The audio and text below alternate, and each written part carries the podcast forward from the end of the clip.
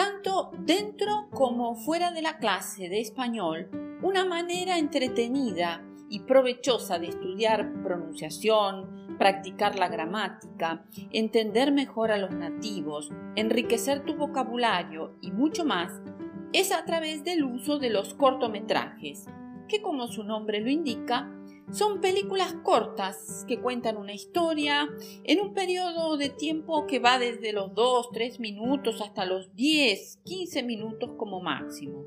Y los hay de diferentes géneros, drama, comedia, ciencia ficción, animación, terror. Pueden estar subtitulados o no. La idea de que veas eh, los cortometrajes subtitulados te permitirá ver la grafía de las palabras, las expresiones idiomáticas y también entender mejor los diálogos, los cuales ni siempre estamos familiarizados. Es conveniente que elijas, además de un género que te agrade, un corto en el que puedas desafiarte, es decir, que tengas un desafío coherente con tu nivel de español, ni muy fácil ni muy complejo.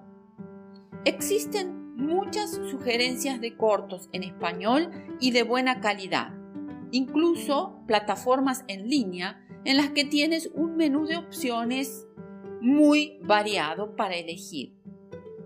En YouTube puedes encontrar un número importante de cortometrajes en español subtitulados y no subtitulados.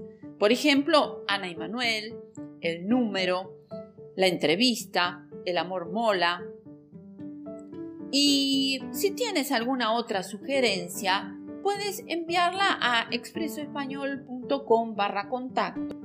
Hasta la próxima y buenos estudios.